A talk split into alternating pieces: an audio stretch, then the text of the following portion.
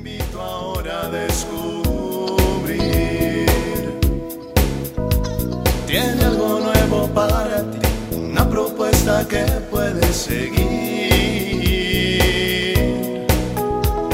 Una verdad que compartir, una nueva forma libre de vivir.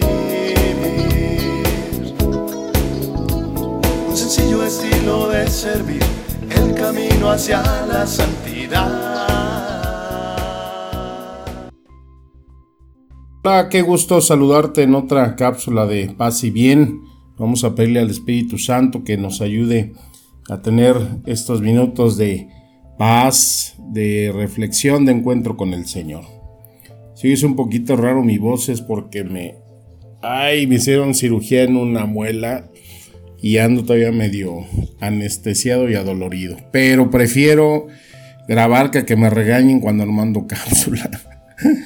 Eh, una vez eh, tenía poco de haber entrado al convento, al postulantado, y me mandaron de chofer de padre Cornelio, que era un definidor general. Yo todavía no sabía ni bien qué era eso. Chiste que venía de Roma y pues había que llevarlo a hacer visitas con sus madres adoratrices y tuvimos que recorrer eh, muchos eh, monasterios y llegando al de Tepic me dijo, ¿ya conoces el eremitorio de la provincia? Le dije, no, entonces eh, dice, pues vamos a saludar a los hermanos. El eremitorio pues es un lugar que está en una montaña ya a la salida de Tepic, que es un lugar hermosísimo en donde viven los frailes que se dedican solamente a una vida de oración, una vida de ermitaños y donde es otra faceta de la espiritualidad franciscana. Y el lugar es una cosa sumamente hermosa. Y decidimos que, bueno, pues, eh, porque dice el padre, ¿cómo ves? ¿Te quieres quedar aquí donde usted diga? Y hay unas celditas muy chiquitas que han de ser de 3x3, apenas se cabe una camita y ahí pasamos la noche, pero como no había luz, no había pues mucho que hacer porque es un lugar de oración, digo para nosotros que veníamos de fuera, pues ya después de haber hecho y participado en la oración, en la plática, en la idea, nos fuimos a dormir. Y me acuerdo que pues yo iba cansado, pero desperté como a medianoche y entonces empecé a ver el cuartito tan chiquito y dije, nada más, ¿dónde estoy? Y de repente me vino una tentación, así como que una voz, ¿no? Que me dijo, ¿y qué haces aquí? Mira, ahorita pudieras estar en un cuarto con una cama king size, entre edredones de seda. Y hagan de cuenta que empecé a ver la, la, imagen real, ¿no? Como esa voz que me estaba diciendo eh, y describiendo ese lugar. Entonces eh, dije, oye, no, esto es, esto es una tentación, ¿verdad? Dije, órale, ya empezó a tentarme el malo. Y entonces, eh, pues recordé ese pasaje que aparece en el capítulo 4 de los Filipenses, donde Pablo dice que sé vivir en la humildad y sé vivir en la abundancia. Y en todo esto eh, estoy también acostumbrado a estar en la altura, a sufrir hambre, a tener de sobra y a tener de falta. Bueno, pues me quedé muy consternado por aquello que había experimentado y ya después platiqué con el padre y se reía, ¿no? Por las tentaciones. Y me decía que pues a lo largo de toda nuestra vida, religiosos o no, pues estamos experimentando siempre la tentación. Y aquí pues es discernir muchas veces qué es dentro de un deseo bueno y un deseo malo, ¿no? Por ejemplo, si vamos a la escritura y vemos el libro del Génesis donde Dios eh, contempla todo lo que ha creado, entonces, la primera expresión que Dios nos da es de deleite, es de alegría, es de gozo, ¿no? Por lo que ha creado y todo lo vio bueno y el Señor se regocijó. Entonces, ese gozo que experimenta el Señor, pues es una expresión muy marcada que nos deja ver. O sea, le dio placer lo que había hecho. Y muchas veces nosotros se nos ha infiltrado eh, malamente que todo lo que pueda o relacionarse con el placer es pecado. Aquello que deseo puede ser algo prohibido, ¿no? Cuando dices, ¿dónde andabas? Uy, andaba de vacaciones. ¿Cómo te la pasaste? Uy, me la pasé súper, disfruté muchísimo. Puro placer. ¿Y, qué tipo de placer? ¿No? En queda así la, la incógnita. Y ahí en la primera de Corintios, en el capítulo 10, dice la Biblia, ustedes no han sufrido ninguna tentación que no sea común al género humano pero Dios es fiel y no permitirá que ustedes sean tentados más allá de lo que puedan aguantar. Más bien, cuando llegue la tentación, Él les dará también una salida a fin de que puedan resistir. O sea, estamos hablando de una tentación, un deseo que vaya en contra de nuestro espíritu, que vaya en contra de nuestra propia felicidad, de nuestra propia salud espiritual. Y es lo que es importante discernir, porque tentaciones, deseos malsanos, pues están constantemente acechándonos. Entonces, uno de nuestros trabajos espirituales, pues es buscar la purificación de los deseos. Dios quiere que identifiquemos los deseos que tenemos en nuestro corazón. Y te lanzo la pregunta, ¿no? qué es lo que tú deseas, cuáles son eh, esa lista de deseos que tú tienes.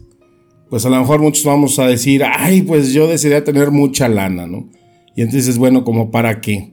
Porque ahí en la primera de Timoteo capítulo 6 versículo 10 dice, pues la raíz de todos los males es el amor al dinero. Por desearlo, algunos se desviaron de la fe y se torturaron ellos mismos con muchos dolores. Entonces ya vemos que el dinero es muy importante, pero el amor al dinero nos lleva a saber que es la raíz de todos los males. ¿Qué es lo que deseamos muchas veces también? Ay, quisiera estar eh, delgado, quisiera tener un cuerpo escultural, ¿no? No mueves un dedo, no caminas un kilómetro, pero quieres tener ese cuerpo eh, soñado, quieres tener esa esbeltez que aunque comas lo que comas, dragones y tiburones, no engordes ni un solo kilo. Y eso es tan solo, pues quizás de los deseos más comunes que podamos tener, soñar con la casa que siempre he querido, el coche que siempre he querido. Eh, ¿Qué son esos deseos que pueden estar opacando lo que verdaderamente dentro de nuestro corazón nosotros podemos eh, disfrutar, gozar y vivir con pasión cuando verdaderamente eh, descubrimos qué es lo que nos lleva a vivir una vida con mayor plenitud. Un deseo de alcanzar la felicidad no sería algo sano, no sería algo prioritario. Buscar ser feliz y cómo encontrar esa felicidad.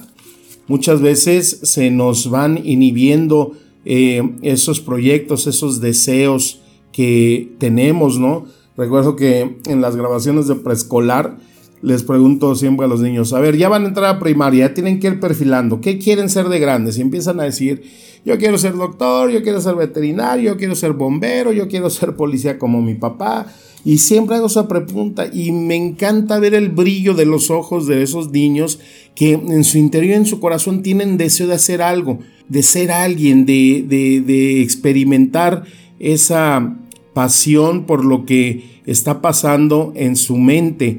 Y ya cuando están en primaria, todavía segundo, tercero, les dicen em, qué quieren ser, a qué se quieren dedicar.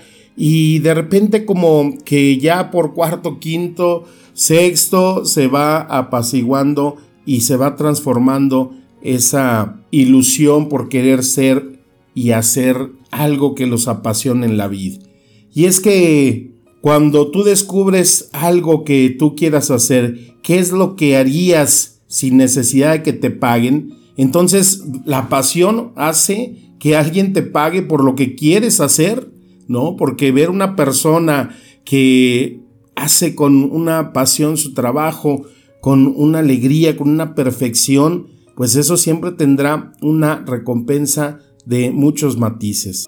Eso es uno de los trabajos que nos vemos eh, obligados a estar discerniendo si verdaderamente la prioridad del deseo primero de nuestra vida es querer ser felices, el deseo malsano, el deseo que va cargado de esa concupiscencia, no tiene otro final más que tristes finales, ¿no? Recordamos esa historia de el rey David, ese deseo impuro que sintió por Betsabé, que lo llevó a asesinar al esposo, a tener ese desenfreno en sus pasiones y ahí en esos malos momentos ah, yo creo que nadie quisiera estar en los pies de David, ¿no? Esos malos momentos puede alguien ser peor que David, pues está difícil, ¿no? Cuántas historias no conocemos de personas que por tener ese deseo, ese control, ese dominio de bienes, de controlar las decisiones de los demás, pues los lleva siempre a experimentar que ese corazón se va haciendo un corazón más de piedra que un corazón de carne. Por eso nos dice ahí en la primera carta de Juan capítulo 2, porque nada de lo que hay en el mundo, los malos deseos del cuerpo, la codicia de los ojos y la arrogancia de la vida, proviene del Padre, sino del mundo. Uno de los caminos que siempre nos proveerán de esa felicidad, pues es aquello que el Señor nos dice, el que quiera ser mi discípulo, que tome su cruz y me siga. Habrá más gozo que querer ser discípulo, que querer ser amigo de ese círculo cercano a Jesús. Y Él mismo nos dice que si nuestra carga es pesada, Él siempre estará con gozo eh, llevando nuestros padecimientos, nuestras aflicciones. Y allí eso entonces se convierte en uno de los mayores gozos, en una de las mayores alegrías. Saber que la cruz, que es un reflejo de amor y que aunque implique sacrificio, el saber que estamos unidos y adheridos a ese Jesús que ha entregado su vida por nosotros, alegrará siempre un corazón porque encontrará ese corazón siempre un sentido, un aliciente para buscar en la vida la misión que Dios nos tiene asignado a cada uno de nosotros. Busquemos siempre los mejores deseos para nuestra vida, nuestro corazón y poderlo compartir siempre con alegría con nuestros hermanos. Que la palabra nos siga administrando espíritu y vida te mando un fuerte abrazo, un deseo de paz y bien. Amén.